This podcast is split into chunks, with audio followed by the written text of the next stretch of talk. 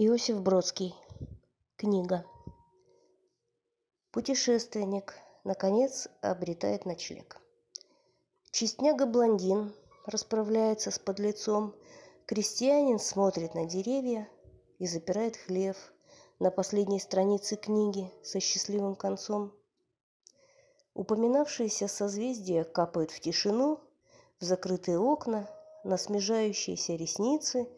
В первой главе деревья молча приникли к окну, и в уснувших больницах больные кричат, как птицы. Иногда романы заканчиваются днем. Ученый открывает окно, закономерность открыв, тот путешественник скрывается за холмом. Остальные герои встречаются в обеденный перерыв, экономика стабилизируется, социолог отбрасывает сомнения, у элегантных баров блестят скромные машины, войны окончены. Подрастает поколение. Каждая женщина может рассчитывать на мужчину.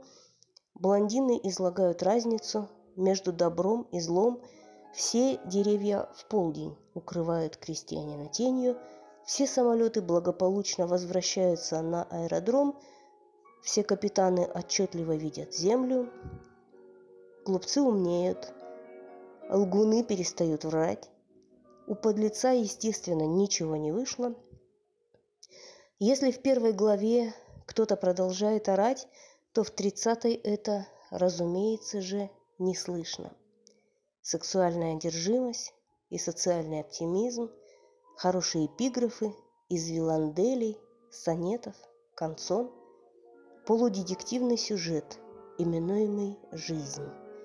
Пришлите мне эту книгу со счастливым концом.